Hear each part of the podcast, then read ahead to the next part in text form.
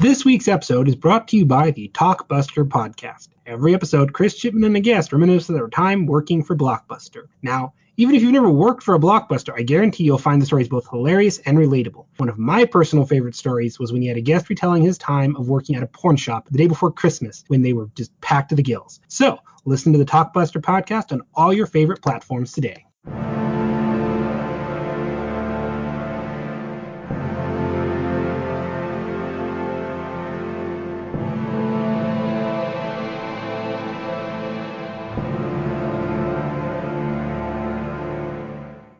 Hello and welcome to Geeks with Shields, your home for all things good and nerdy in this, the darkest timeline. I'm Lord Commander Ulric, and with me as always is his shield brother, Axle Wright.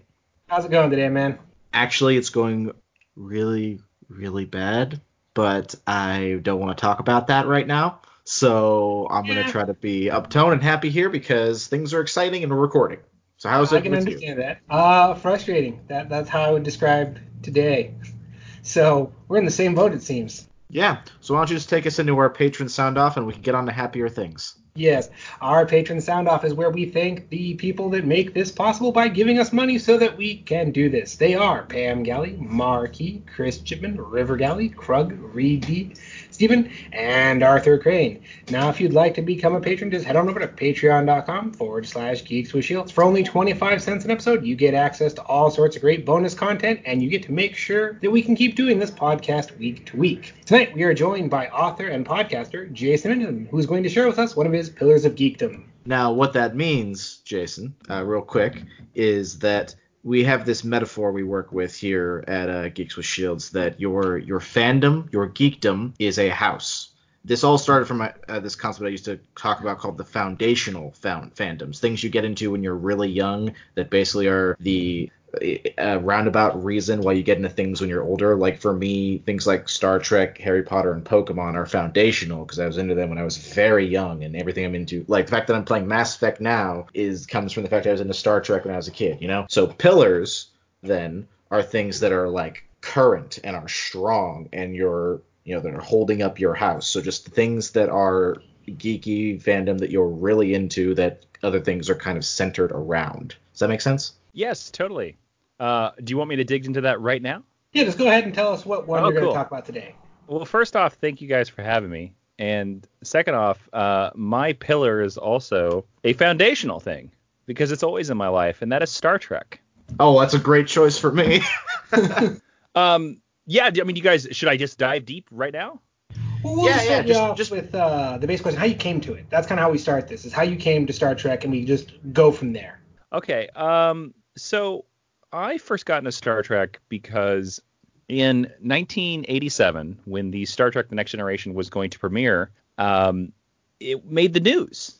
There were local news channels doing reports. There were reports on the radio, and my parents, who are not into sci-fi, decided to watch the premiere, which happened on a Saturday on our local KSN channel, and it was broadcast out of Joplin, Missouri. And we watched Encounter at Farpoint. My parents did not like it very much, but I was hooked and I was in. And from there on, I watched basically every Star Trek series live to air as as much as I could with any possibility. And Star Trek just has informed a lot of my life. It uh, originally made me want to be an astronaut until I learned that astronauts need a lot of math. It has um, really informed my moral code, and you know, it has led me to be uh, very accepting of things that I think uh, a lot of people in America are, are still afraid of, which I don't think they should be. Because if they watch any episode of Star Trek, you know, in an episode where the Devil in the Dark, where Kirk and Spock are fighting against a bald monster creature that can burn through walls like it's made of acid, to eventually learn that they shouldn't be scared of this Devil in the Dark, when actually this Devil in the Dark is just a mother, uh, mother bear protecting its children. Um, and if we can accept a crazy ball creature like that, then we can accept anybody. So um, it's always in my life. Um, everything I write is affected by Star Trek. So that's why it's definitely a foundation for me, but it's also a pillar. You know, can I say, and I'm curious, um, I, have always had. I mean, I don't blame your parents because Encounter at Farpoint is uh, not Next Generation's strongest moment. but I always have this. Well, I shouldn't say always. I, I'm I remember when Discovery was first coming out, and I wasn't very into it. Uh, people would be like, because my friends know I'm really into Star Trek too. They're like, "Oh, uh, are you worried?" And I said, "No. Every Star Trek's first season is not very great. mm-hmm. so usually it takes two or three to figure out what they're doing. Maybe Deep Space Nine's an exception, but eh, well, and definitely the original series is an exception. But well, Deep Space Deep Space Nine still has a rough first season. Comparatively, I wouldn't say as much, but yes, compared to itself, certainly. Mm-hmm. but I, I, definitely wondered... agree with the uh, like all of that. I, I because I listed Star Trek as a foundational for me as well, and I do think a lot of my, especially my moral compass, has been shaped by it. So nice, yeah. Well, I mean, it's a good. It, it's it's always one of those things um, where you find people, and this is surprising to me, when you find out that people that watch Star Trek are, are not open-minded or not accepting. It's the same thing like you know there there is a giant comic book community out there that thinks that comics are not political. And with that, I'd be like, well, you need to go back and read the first issue of Superman, uh, the first superhero comic that ever existed, where you know he is literally dealing with social justice in 1938, and and you know Star Trek's the same thing, and it, it's hard for me to not to not use it as a, a, a sort of guide because that's what it is. It, it, it is a uh, Star Trek, especially when started by Gene Roddenberry. It is a uh, it's a moral, uh, it's a morality story. It is, and those were actually big in the 1960s television industry. Uh, that's why t- t- every Twilight Zone is a morality tale as well. You know, I'm just gonna I gotta say for um because you happen to choose a foundation that shares mine, I also want to say that in my case, I got into Star Trek because I was aware of the original series growing up because my grandparents are super big sci-fi people. Like they got me to read things like Chronicles of the Lensman and uh, Battlefield Earth and things like that. But I wasn't really into Star Trek until I was in I, I want to say junior high, maybe early high school, and it happened to be the I would get home and right as I got home, the TV, like whatever the channel we had, because I didn't have cable, but whatever channel I had would always be playing Next Generation. So I literally had this chair that was like uh, formed perfectly like Kirk's chair, and even though I was next watching next, I still called it my captain's chair. It's like I come home, go to my chair, watch an episode of Next Gen. mm-hmm. it was my That's ritual. awesome. Yeah. So you kind of already touched on uh, why you love it, but since I can actually touch on some more more details here, you said that it was uh, like me, next gen, I guess, that got you into it, but then going back and rewatching, you know, original series and whatnot. So, um, as a franchise, right, what are the things you can point to that are your your big reasons for loving it, besides just the effects it's had on you? Um, one of the things I like about Star Trek is that it's us um, unlike Star Wars, Star Wars, we're not Star Wars because Star Wars is a fantasy. It's the same reason why we're not the hobbits in Middle Earth, right? But we are Star Trek. Star Trek is set in our 24th century. Like they have years. Um, it's set on Earth.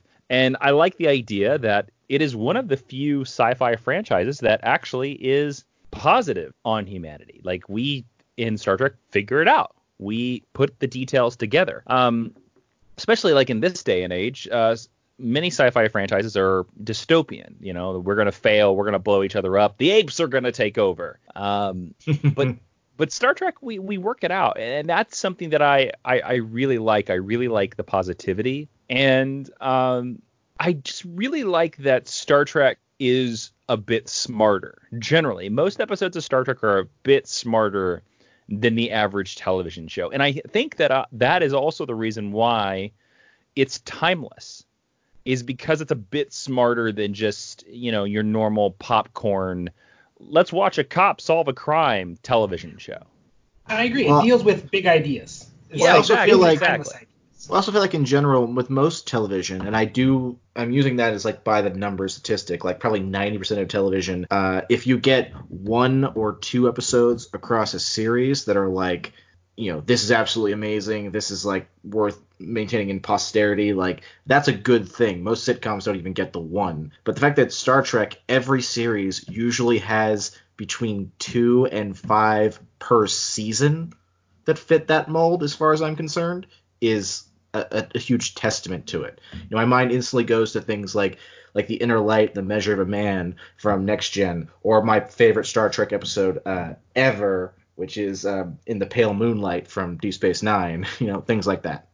Mm-hmm. Yeah, exactly. All right, just out of curiosity, from uh, uh, it's not really part of the list, but what is your personal favorite? Like, how do you the the classic Star Trek questions, like favorite show, favorite crew, favorite you know member of a given position? Because I feel like I know it's cliche, but you brought it you brought up Star Trek. I gotta ask.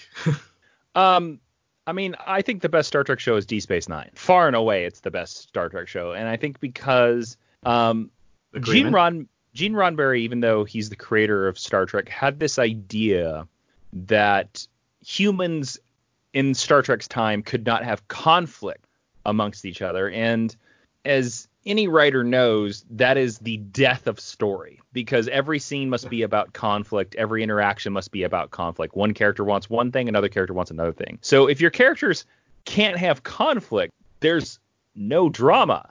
There's it's not entertaining.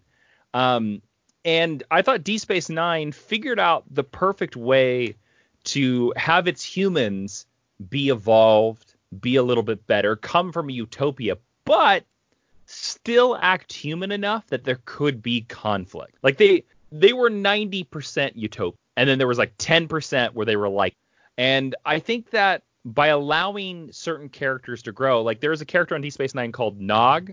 Yes. Played played by the late uh, and great Aron Eisenberg who, if you follow Nog from season one to where he goes to season seven, it's an amazing, amazing character arc. And also, it's a perfect example of the optimism and the beauty of Star Trek that this alien character, by being around this utopian ideal, becomes a better person. I also love the fact that they use Nog as a vessel to take two strong concepts from previous uh, Rocky stories idea of holo addiction and PTSD and combine them in a really well done way. You know? yeah, uh, that is a that is a great episode in the last season of D Space Nine. Yes, it, uh, you're referring to the episode where Nog loses his leg. Yeah. Yeah, exactly.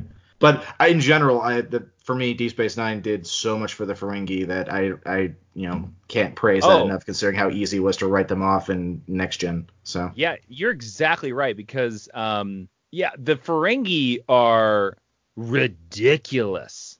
Like they are so I'm just gonna say it, they're dumb in TNG, and I hate to say that about yeah. people's work, but they're really lame. They have laser whips and they're they're constantly concerned with having sex with alien women and getting their ears rubbed. And now I will say that they are that in Deep Space Nine too, but in Deep Space Nine, they explain to you how their culture works like they are basically every stockbroker from 1980s New York that you hate. And yeah. the fact that this is a culture that never moved past greed and never moved past capitalism, like that is exactly what that culture would be. And and yeah, I agree with you because I remember going into D Space Nine and being like, oh, there's a Ferengi on this show. This is going to be terrible. But Quark is one of the best characters on that show. Oh, easily. And I love the. I think it's the beginning of season four. He has this moment where he justifies the Ferengi to Sisko, who is. I'll put this. You know, put the target on me, but Sisko's my favorite captain. Anytime someone ever comes up to me and is like Kirk Picard, I'm like Sisko. Sorry, I love Kirk Picard. But anyway, but that moment where Quark basically says to him, hey, you humans look down on Ferengi, but I've read your history.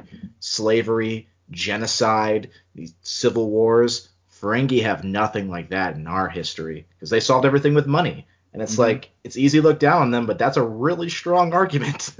yeah, I think that's a fair point. That's a fair point that a lot of uh, people forget. And um, one of, another reason why I love D Space Nine is there, and Sisko is is my favorite captain as well. Um, Sisko has a speech in the second season of D Space Nine where um, there's an episode, I think it's called The Maquis. It's a two-parter, and mm-hmm.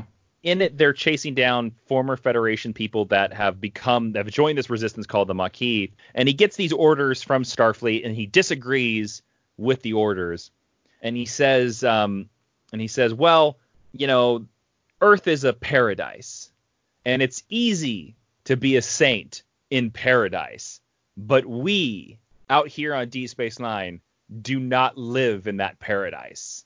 And I've always been like, that is a wow, that is a just a line of dialogue that slaps you across the face with so much meaning that is, amazing, and also again makes Gene Roddenberry's perfect future a little bit more uh, palatable. Yeah, well, first of all, Avery Brooks is just amazing, and he was actually teaching, I believe, at the time he was doing this as well, teaching acting. But I, you mentioned how like positive humanity is in Star Trek. That that optimistic view, I think, has always been really important to the. It's like Star Trek is like the ultimate utopian vision of humanity's future. But the fact that Deep Space Nine was so good at being, as you just put, being like, okay, a utopia has its own set of problems for the people who aren't in that utopia. mm-hmm. Exactly. So also, as a side note, as a, one one side before I I don't want to cut you off, Ulric, but uh, Dukat is like my favorite fictional villain ever. So. Dukat's pretty amazing, uh, and it's funny. It's interesting because um, he's also they make him such a real character in that show. Um, uh, I have this theory. Go ahead. Uh, I'd love to hear. Was, it's just a very simple theory. It, it strikes me that Dukat, uh, the Star Trek's always been very big on choice, being able to carve out your own destiny. It was literally kind of the basis of the whole arguments between Picard and Q, the Q continuum. But Dukat kind of represents an interesting corruption of that. I feel like Dukat makes choices, and the universe itself punishes him for making choices that we would consider morally good and rewards him for making decisions that we would consider morally bad. Like you think about just little things like, oh, uh, if we take his word for it in Waltz, which yeah, he was going insane, but let's just take his perception of things, you know, uh, at face value. He comes in to the occupation of Bajor. He tries to make things better, not completely because he's still basically space Hitler, but better than the previous prefect, and the universe rewards by assassination attempts and blowing things up. He uh, he takes in his his daughter, and like that's a morally good thing, and he's rewarded by basically being shunned and demoted in society. So like over and over again, Dukat is basically behaviorally reinforced to be evil until he just straight up joins Space Devils. So yeah, yeah, exactly. Because um, that's some some great points you brought up because yeah, I was going to bring up there's an episode in season three where um, it's called Defiant, where um, Thomas Riker, the evil version of Commander Riker, the version of my space dad, because uh, I look exactly like him. Um, a little, he, you know, I see it now. yeah, I've I've heard that for years. By the way, I have a whole Riker shelf of action figures because I've I've been told by so many people that I look like Commander Riker. But so Commander Riker steals the Defiant and goes and you know fires at some Cardassians and they tell Gul Dukat, who at that time is not their enemy, but like he's not certainly their friend. And Dukat has this whole monologue where he says, you know, today is my son's birthday, and today was his uh, was I was supposed to take him to the zoo, the national zoo, and ten years from now, all my son will remember he he won't remember the happy day. He'll remember that the Federation took his father away from him. And you're just like, whoa, like yeah, that's exactly that. That is a very relatable aspect to science fiction, and again, it also explains, you know, who this guy is beyond. Oh, he's evil. Yeah, that's always been my thing. Is I feel like Dukat is evil, but he's evil because in a way that makes sense. He was evil when we first see him, but then we get to understand, like, well, of course he's evil. Every time he does evil things, it goes well for him. Every time he does good things, things go terrible for him. Why wouldn't he be at that point? Exactly. Yeah. Anyway, Ulric, I don't know what you were gonna say. I sorry I cut you off. I just got excited. No, I was just kind of curious because Star Trek's one of those weird franchises to me. I mean, I grew up watching it because my mom watched it when it first came out in the 60s. Uh, her and my uncle and my grandmother let them stay up late to watch it against my grandfather's wishes. So it was always on, but it never really connected me. I mean, I've been watching Star Trek my whole life. It has a place, but I'm not a fan of it. I always thought it was interesting because I hear two things. One, the movies are always very hit or miss, and two, the first season of the series is typically mediocre or bad, and yet it keeps going. And I'm kind of curious if you have any thoughts of why this franchise won't go away. Won't it goes away for a little while, but it doesn't die, you know? Well, my theory is is that it's because the original one is so timeless. That's a big part of it. And and most of the series now I can't speak to the modern ones that are being made right now because we have no perspective on them, but I can make the same claim about the 90s ones, all the 90s treks. Even those, if you watch them now, there are some episodes in those ep- these shows that were being made in 1993, 95, 87 and 1966 that feel like they were made yesterday. Like that's how the writing is on them. They're, you're like, wow, this feels like an episode that could have been put out of a Netflix show that literally came out last week. And I think that's the thing that connects. I also think the other reason is because it's not about the same set of characters. There's a each show has a different ship, a different viewpoint, a different mission. So I think there's more there's more there's more entry point. Like you literally have if you go to the original series, Next Generation, D Space Nine, Voyager, Enterprise, Discovery, Picard, and then you let's say they add the movies on top of that. There's eight different gateways into this ginormous franchise. And I think you can pick and choose the Star Trek that works for you. Those are just my thoughts. Yeah, you know, actually, in my case, when I when I got together with uh, with my lady, she had never watched Star Trek, and so I had to think. All right, I I've only been dating her. I'd only been dating her for a couple months at that point. What kind of shows is she into? And I realized that based on what I knew about her, the entry point should be Voyager. So I had her watch Voyager with me first, and then we went back to Next Gen and Deep Space Nine and Enterprise. Never got around to uh, original because she's a bit more like I watch old Doctor Who. You know, I'm okay with older looking shows. She's less so. But my point is that I'm still generally of the opinion that like, oh, Voyager was a you know, it, it was modern enough and like loose enough that it's a really easy entry point for people, even though I think it's like the weakest of that group. I know a lot of people say Enterprise, but I actually feel like season three and four of Enterprise are so good that it's sad I, they get overlooked. I agree with you. I think I think Voyager is the weakest Trek series. I think Enterprise uh, comes gets into its own and becomes a great show. I, I can tell you the exact moment I because I was enjoying Enterprise. I can tell you the exact moment I realized that Enterprise was a great show, and it was the one where um, Captain Archer throws a uh, a raider into an airlock and proceeds to start start pulling the air out until he tells him about the Xindi. And and Tucker, Commander Tucker's like, he's gonna die, and he goes, not for another 30 seconds, he won't. And it's at this moment where I was like, I've never seen a captain behave like that. But considering what happened at the beginning of season three with the Xindi and what's at the stake, and I don't know, I just had this moment, and then suddenly the rest of the season was that same kind of like awesome. But anyway, you want to know, you want to know how much of a Star Trek nerd I am? I know that's episode two of season three. I knew it I was exactly early. I couldn't remember which episode though. uh, I don't know the name of it, but also I will defend Captain Archer until my dying breath because he's the only captain with an arc besides Benjamin Sisko.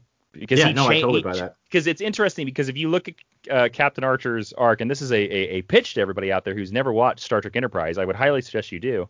Uh, again, first two seasons, whoo boy, watch out. Uh, there are some good ones in there, but in the first season, he's a total optimistic explorer Boy Scout. It, yeah, he's a total Boy Scout. In in the second season, he's still a little bit of that, but he's more cautious. In season three, because they've been attacked, he is he becomes like a hard ass military commander because like his planet has been attacked, his ship has been attacked, and he's tired of it. And then in season four, he kind of gets pulled away from that. He they were like, hey, you can't be a military commander in space. And so he sort of finds this weird balance between being the optimistic Boy Scout and the military leader. And when that happens, he sort of becomes very Kirk like. And you can kind of see from his fourth season where you're like, oh, I understand how Captain Kirk comes from this captain. Like I see where if if Captain Kirk is looking at Archer as the example, like I see where that comes from. And I and I think that's a very interesting story, and that's why I think you should watch Star Trek Enterprise streaming yeah, on Netflix. I'm so glad speak. to I'm so glad to hear. Uh, you don't know how many times I have to defend Enterprise to people, so I'm glad to have someone on my side. I have an NX01 on my desk right now, my friend. Oh, I, by the way, I love the design of that ship in general. I do too. I love how it looks like a submarine and whatnot. So welcome to Enterprise Pod, everybody. Exactly. I will say though that the one caveat to that is the quote unquote last episode of Enterprise is, in my opinion, the second worst episode of any Trek. So just skip that one entirely. I, I agree. I agree. The only episode that's worse, in my estimation, is the next gen episode that involves Doctor Crusher getting laid with a Scottish ghost. Oh, that's a pretty bad one. Anyway, I love leaving that out of context. That's incredibly racist, also. Uh, there's a couple. There's a, yeah, a, a Code of honor. of honor. It's in the next generation. Yeah. The first season, like, it's been a long time since I've watched that, but everyone's like, "Isn't there really racist one there?" Like, Yeah, it's pretty bad. But the reason long why time that since I watched any Star Trek. yeah, but the reason why that last episode of uh, Enterprise is so offending is that it's supposed to be the finale. The previous two episodes, which are uh, Terra Nova one and two, or is it Terra Prime, or something like that, are really amazing. Like it end it ends with this Archer giving this great speech, and it's a celebration of the crew and the Federation. And then the final episode has nothing to do with the crew entirely. It's all like next gen stuff, awkwardly shoved into an episode, a, a mediocre episode of the of next gen, and it's it's just insulting to fans of the series at that point. I can't think of like a lot of shows that did something like that. Yeah, you're exactly right. Like the real finale is the episode before that finale. Anyway, I just had to add that in because I love Enterprise, but I always warn people about that. It's it's literally the only episode uh, that and the, the Scottish Kennel one were the only ones that we skipped when I was going through it with my lady. oh, I would skip way more than that, but uh, well done for you. yeah, well, some of them I didn't realize that I wanted to skip until I was already like a good portion in, and then like a matter of honor. The but that was 90s early. were a different time. Mm-hmm. We're just going to use that for all old media. It was a different time. We didn't know better. We know better now. Well, I don't know if we know better now. I think a big advantage of that is that when you look at how television was made in the 90s, um, in almost all the seasons of Star Trek Intel Enterprise, there are 26 episodes a season. And I don't care how good a writer you are, and I don't care if you have 12 writers on staff.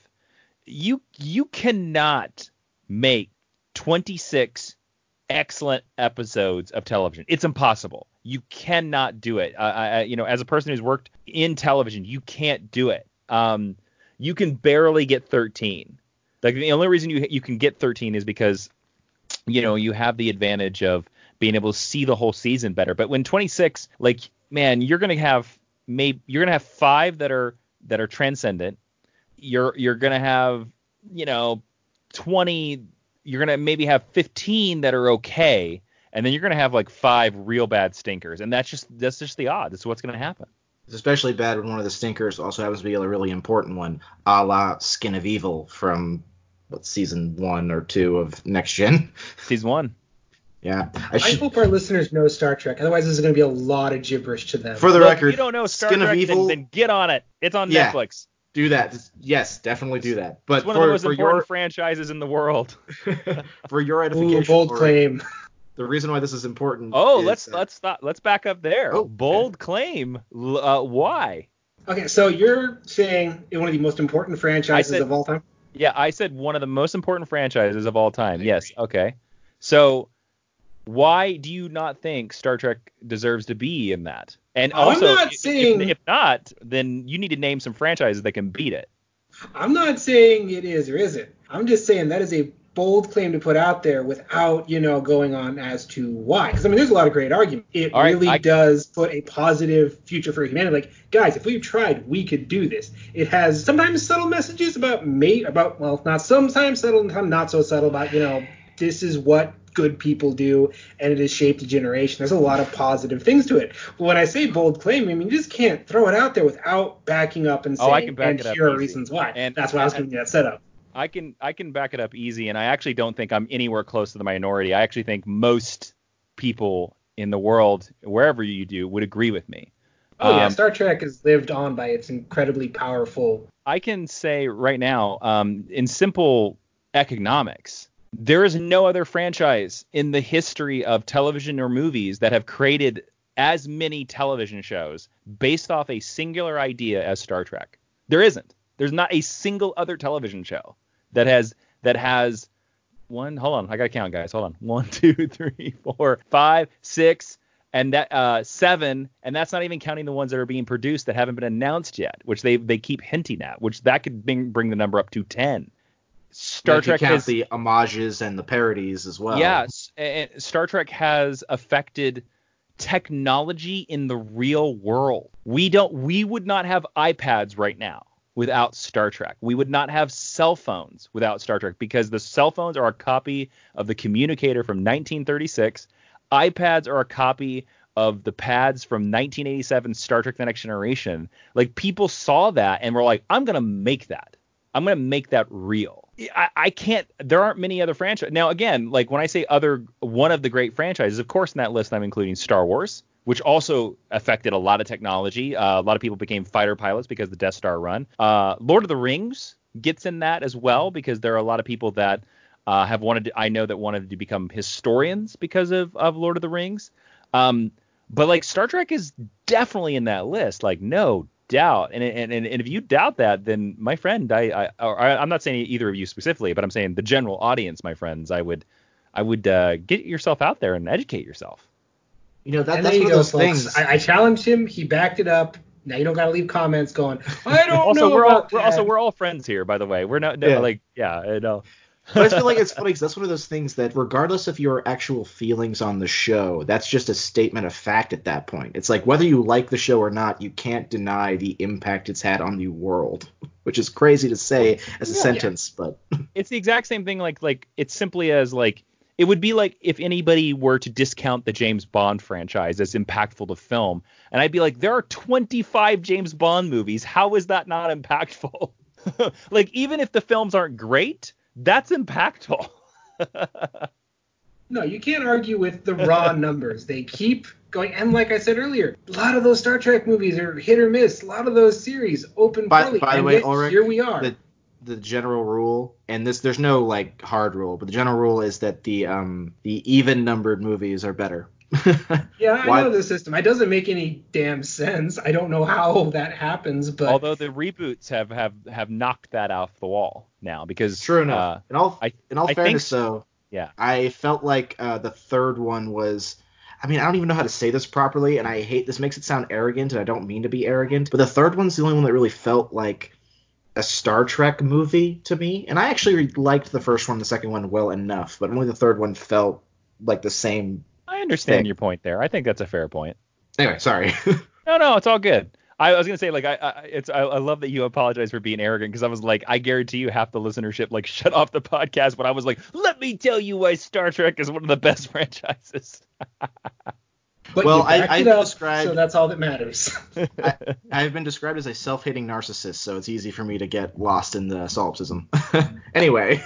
nice. So, nice. out of curiosity, uh, just because I have to ask you these cl- these cliche things, like in my case, I think my favorite like race for a long time was probably the the Romulans actually because of how like crazy and mysterious they are. But I want to say that I just want to have an excuse to talk about Garak for a moment here because I can't imagine a character in any show I've seen that goes from like side character to main character that I wanted that transition more before it happened. You know what I mean? Yeah, you know it's funny. Um, actually Garak is actually my favorite Star Trek character of all time. Um, and I know that's I'm glad weird. I brought him up then. Yeah, I know that's weird. Uh, so if you don't know, Garak is he's the tailor on Star Trek Deep Space Nine, but the secret is that they learn very quickly that he is not a tailor. He's actually a spy, an ex-spy who was um, oh, what's the proper word? He was exiled away from the Cardassian people, and his whole journey is about he wants to go home. He wants to go home to his home planet, and he doesn't want to be around these strange humans because humans are weird for him. And you know, as he learns, like we all learn the lesson that after a certain amount of time away from home, when you finally go home, home is not home anymore. And what is that like? And he is interesting because it's funny because Garak is almost his beliefs and his system and the and the and the way he operates is almost like a modern, a current day CIA agent. Like his like how he feels about how you can question people and who you can murder and stuff like that. And uh, it's interesting to see him clash again with the this idealized human. I also love that he's another example of hey, let's take an idea that was moderately successful in a previous uh, series and let's make an episode using our current tools that's better. What I mean by that specifically is I really like the um, next gen episode Symbiosis about the the two planets that one is has the other completely under its drug sway. But I felt that taking Garak and having him do a story about addiction with the the device in his brain was a lot more effective in like this is how people who are not in his exact position but are in a position where they are miserable can be pulled into this kind of never-ending spiral of uh, substance abuse. You know, like it's Mhm. it's not connected at all in a physical tangential way to like the real world thing, but it's so easy to be like, wow, this is a powerful message about this thing, and that's a statement you can apply to so much of Trek, and that's just a really like one of my favorite examples of that. You know. Well, and that's the that's another perfect example of like what I've been saying about the idealized, you know, hu- human is that Garak at several times in that episode tells Dr. Julian Bashir, his best friend, to leave him, leave him, leave him, stop helping him, stop helping him, and uh, Julian never leaves because he's this he because humans have become better, and uh, what a great moment, what a great scene. Also, for for anyone who uh, has, still has not convinced yet, I want to say that Garak has a line in that episode. I will spoil this line, and I won't. But he, he tells these various stories about how he got exiled, and they're all different. And then at the end, he's asked point blank to his face which ones were true, and his response is all of them.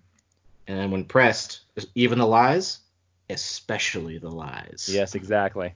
Anyway, I just wanted an excuse to say that because it's amazing. Man, I know that line. I don't even know why. So you do admit that Star Trek is one of the best franchises in the world, so because you know I was never line. going to Ah! contest it. I this was this again. This was part of my childhood. I was sad when Leonard Nimoy died because I remember watching original Trek with my uncle and my mom growing up. I'm not a fan of Star Trek, but it has been a pervasive part of my life forever. There's no escaping it for me. oh, I wanted to mention you were talking about what it's like to to write a show, and recently Ulric and I did an episode where we were talking about the the nature of streaming and how streaming has really changed how shows tend to be written now Yeah. because of uh, binge watching culture.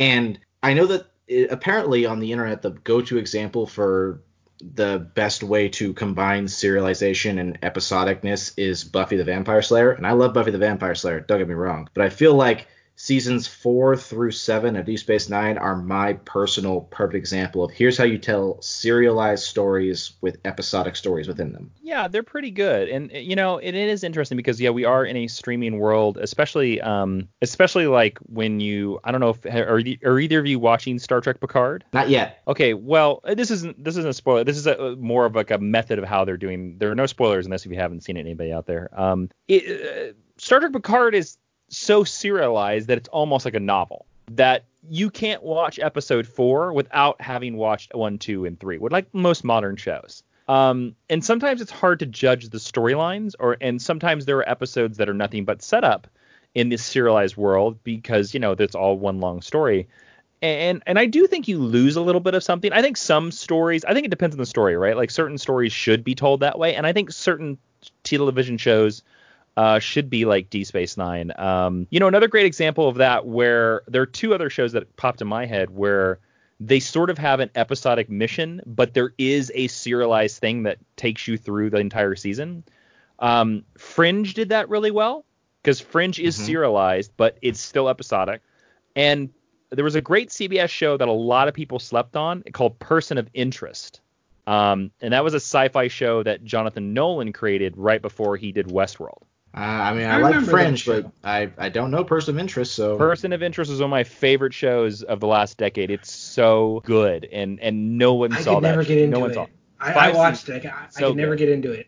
I'll give you the secret sauce. They, they and they buried the lead with person of interest because they make you think that person of interest is about like, oh, we're gonna save the person of the week, like it's sort of a cop show, and it, and it sort of is. That is the mission of the week, but the serialized story, uh, person of interest is about artificial intelligence, and as the seasons go on, it leads to a war between several different artificial intelligence devices.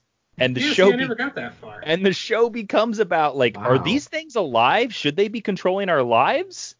I never And- got past the procedural crime drama of the week bit of it. Like I, I watched a couple episodes. I did three episode rule. Like this just feels like procedural but with a twist. Okay. Yeah. And now you're telling me this is where it goes. Like I'm gonna give this a try. Yeah, they uh they don't quite get to the AI stuff, and and and there's like there's a little bit of a problem. Again, it's not just Star Trek that has the first season problem. It I generally find it's most shows, and and and I totally understand it because when you are writing scripts for a television show, generally you maybe write the first eight to ten before you ever film anything.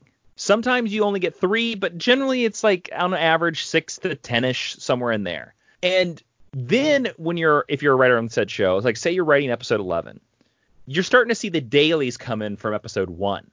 So you're starting to hear how actors are saying certain lines, how certain actors are acting with each other. And then when that starts happening, you can like reformat your script. You can be like, oh, okay, this character, like Garak, really works well with Bashir. So I should write more Garak and Bashir scenes. Or Bashir, the actor can't really say this type of dialogue, so I should write other types of dialogue. Um, so that's why I find most television shows really lo- don't lock in until like the end of their first season, if not the second season, because again, they don't quite know what the show is yet because they haven't seen how any of the actors perform the character. It's very fair.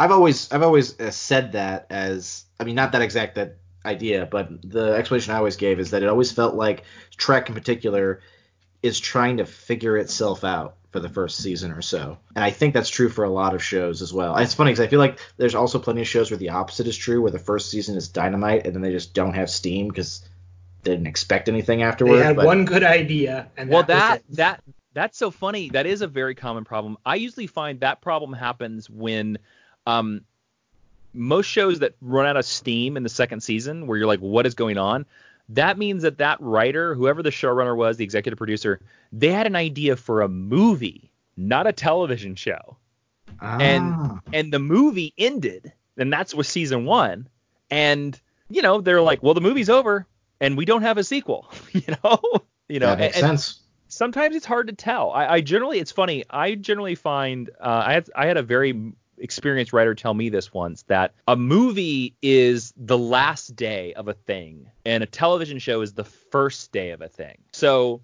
if if you in your story, if you answer all the questions, you find out who all the villains are, you do all this stuff like that, even if that happens in the last episode of season one, that's the end of the movie. Because at a television show, you, there should always be a dangling thread or a, a an unanswered question to take you into the next season. If you answer all the questions, you're done. And I think that's a, a, a show that I had a big problem with. That was Heroes. Like Yes. they Yep. they beat the villain in season one, the biggest baddest villain they ever had. They they defeated him at the end of season one, and I was like, cool. So is season two we're gonna meet a whole brand new group of heroes, and we're gonna see their villain, and then when I saw season two and it was the same characters, I was like, but their story's over.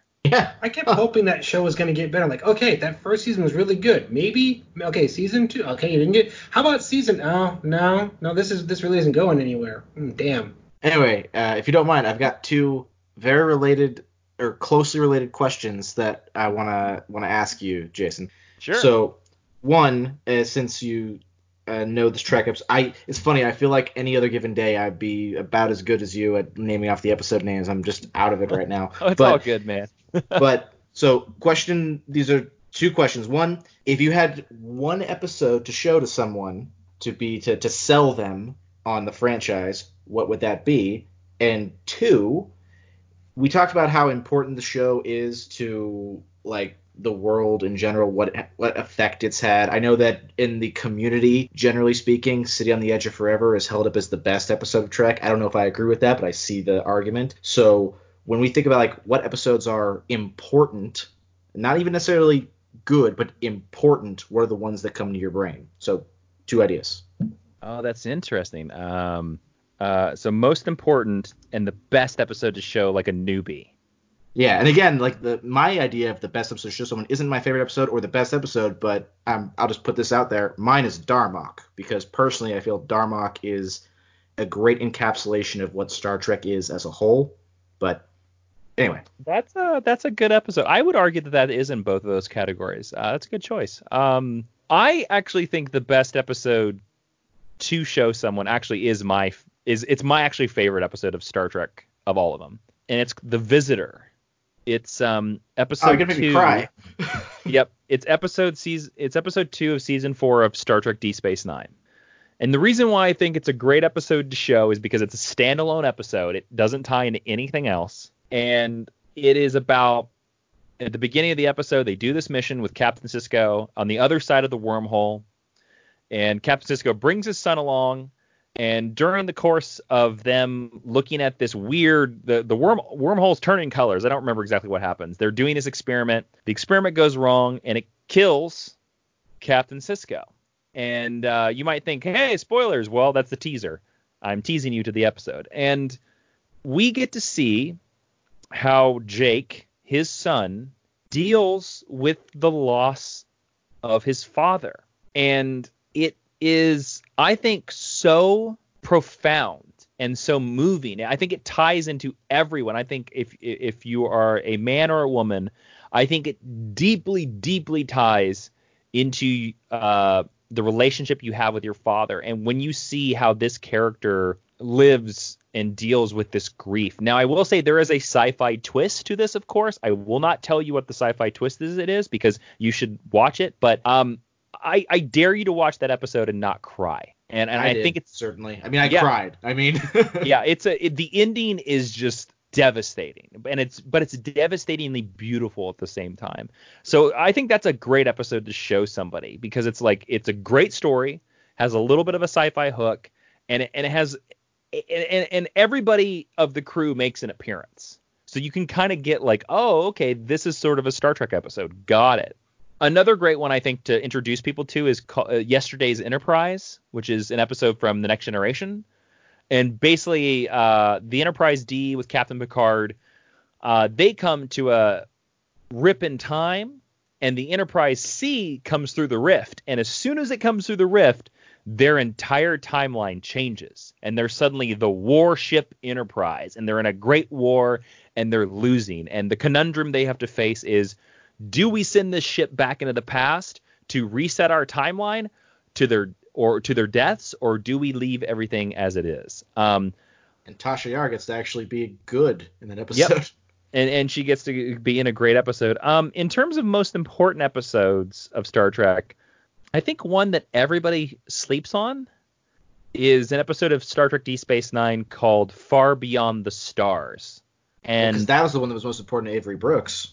yes, but it that is an episode where um, Captain Sisko uh, gets into an accident, and when he wakes up, he wakes up as a black man in 1950, and he has to live the life of a man of a black man living in America in New York in 1950, and when you see some of the realities that he has to face, you're like, oh boy, and it comes down to this the idea that um, he remembers the story of Deep Space Nine, and he is a science fiction writer, and he tries to write the story of Deep Space Nine. And the publisher immediately is like, well, nobody would read that story because it stars a black man. And that episode is is is very very important. Um, I think City on the Edge of Forever from the original series is a great, very important episode that's pretty strong. There's an episode of uh, Enterprise called Dear Doctor. By It's the way, th- Phlox is again more reasons why I love Enterprise. I love every episode that focuses on Phlox, and yes, Yeah. Dear Doctor is amazing. yeah, Phlox it's is a great one of the greatest characters in Star Trek, and and um, Dear Doctor is in the first season Enterprise, and I, I would name it as most important because it deals with evolution. Uh, there's two species on the same planet, so it's like the idea of like us and the Cro-Magnons, and the idea is that the more the more evolved species, the species that has technology, uh, they find out that they have a chronic genetic disease, like they are going to die.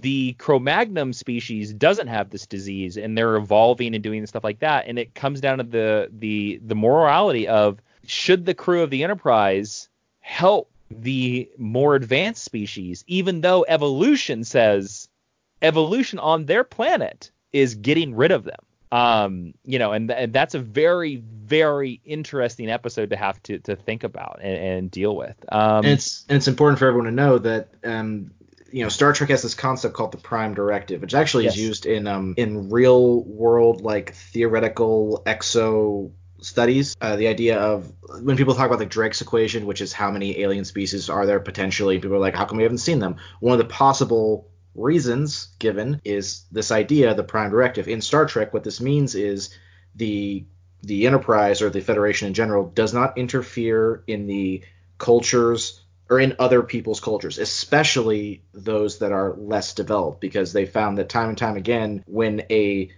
quote unquote more advanced culture interferes with a less advanced culture, it does nothing but harm to the less advanced culture. Yep. And you can point to real world examples of like colonialism and stuff like that to see the metaphor. But Enterprise takes place before that exists. So the fact that they're struggling with this concept of do we have the right to like completely alter the course of this planet's evolution just because we can and it doesn't really offer an answer that's kind of the actually beautiful thing about it is that it's they, And they nor make should a it. decision Yeah. but the decision is that it's is it's a hard one you know Yes, and then that's why, and and that's that's what I think is so great, and that's the thing. That's a, another thing why I love Star Trek is that the greatest Star Trek episodes deal with hard choices. Um, which is why I want to add real quick to your list yeah, feel free. um the progenitor because the progenitor yep, that's it's a great one of the most- Enterprise. yeah, it's one of the most emotionally complicated episodes I've, in my estimation. The progenitor, for again anyone doesn't know, very simple. There's not even really a heavy conflict. The Enterprise meets a crew of aliens that are very nice. They're they're not evil. They have no ulterior motives. In fact, they get along really well with them, except that they have three genders. And the third gender, called a progenitor, there's only one of on the ship because they're extremely, extremely rare. And because they're extremely rare, they're not really afforded the same rights. They're basically two? slaves. Yeah. So already that's like that seems pretty obvious. But then Tucker, because he's like interested in this and also is just a straight up decent person, starts talking with this progenitor and starts kind of teaching them stuff. And I'm not going to say how it ends, but at the end, no one is right. Eh, like there's no easy answer. There was no obvious good thing to do, and there was really no way to win in the situation. And it's it's so difficult, and I love it. Mm-hmm. and that's and that's what is at the basis of science fiction. Like science fiction should comment on the hard choices and the choices that we it should make us look at stuff that we are dealing with currently today but like dress it up with aliens and technologies so that we can understand the moral implications. That's what good science fiction does because if it doesn't do that then it's just normal fiction and that's less interesting Which I think is a good segue into our last question. This is how we like to to end these now, which is um, and expand on this as much as you want, but very simply, what does this pillar of geekdom say about you? The fact that this is one of your pillars, what does that say about you? You know, um, God, that's a great question, and then that's a, it's such a hard question to answer at the same time. The thing it says about me is basically that I think that no one is gone, that n- there is no person on this world that is too far gone because we all come from you know the same genetic stock, we all live on the same planet, and as as evil as we think that some people are and as far gone as people think we are that that that you can save anybody and that anybody can turn it around I, and I and I think that's the lesson I've learned the most about Star Trek and I, the reason why I say that is because that's that's the stuff that I try to put in the most in my own writing is this idea that you know everybody kind of has everybody deserves a second chance and because we as humans can always be better and I think that's the lesson I take from Star Trek is be better. Love it. Well, at this point, then, and by the way, I totally agree with you. I, I gotta really think about what it says about me, but I feel like you already did it very well, so I'm not gonna step on Oh, your you. beautiful, uh, beautiful end there. Instead, we're gonna give you this time now to plug whatever you want. Well, of course, the thing I need to plug is is uh, my comic book right now that is currently on Kickstarter. It's at least on Kickstarter for the next until the next seven days until February 20th, and that is Jupiter Jet and the Forgotten Radio. It's over. You can find it at jupiterjetcomic.com, and it is the sequel to our Ringo nominated comic book series that we published with Action Lab, and it is about um, Jackie Johnson, who is the superhero called Jupiter Jet, uh, who is a young woman that's trying to save her planet from a dangerous in- interplanetary threat. Uh, it's basically Kim Possible meets Men in Black with a girl in a jetpack. It's set in 1936. Um, and we have a lot of fun with it, and there's a lot of um, character beats in it, and it's all about um, our hero learning. She wants to go into space, she wants to find aliens, she wants to save her world, and learning that you know maybe she should be a little bit more practical and pragmatic before she jumps off the deep end because when she jumps off in the deep end in our story, uh, she is going to learn that lesson the hard way. Um, there's a lot of interesting characters. We're having a lot of fun. We have Ben Matsuya on art, uh, Liz Kramer on colors, Taylor Esposito on letters, and um, we have a lot of great, great rewards over on our Kickstarter. And we're already funded, so if you come over to our Kickstarter, uh, it just means you're pre-ordering the book. So uh, we have a lot of cool stuff over there, including um, some uh, script reviews from professional writers, including uh, Joseph Mallozzi, who was the showrunner uh, and executive producer of Stargate SG-1, Stargate Atlantis, and Stargate Universe. He will critique anything you want if you come over and support Jupiter Jet and the Forgotten Radio over at jupiterjetcomic.com. That's some good prestige right there. mm-hmm. We want to make sure we want people like you know we're the same way. We want people we wanted to um, you know learn and uh, when we were coming up in comic books and we asked a lot of people, we wanted to make sure that we could provide that when when uh, we are making our own comics. I very much approve. I also totally see the like it's very connected in this idea. I mean, I believe uh, Ashley said that it was a little more superhero-y than sciency, but still the fact that it's Yes. a girl with a jetpack is I can see the connection. It, we yeah we like to call it a science fiction adventure comic. I like that term in general.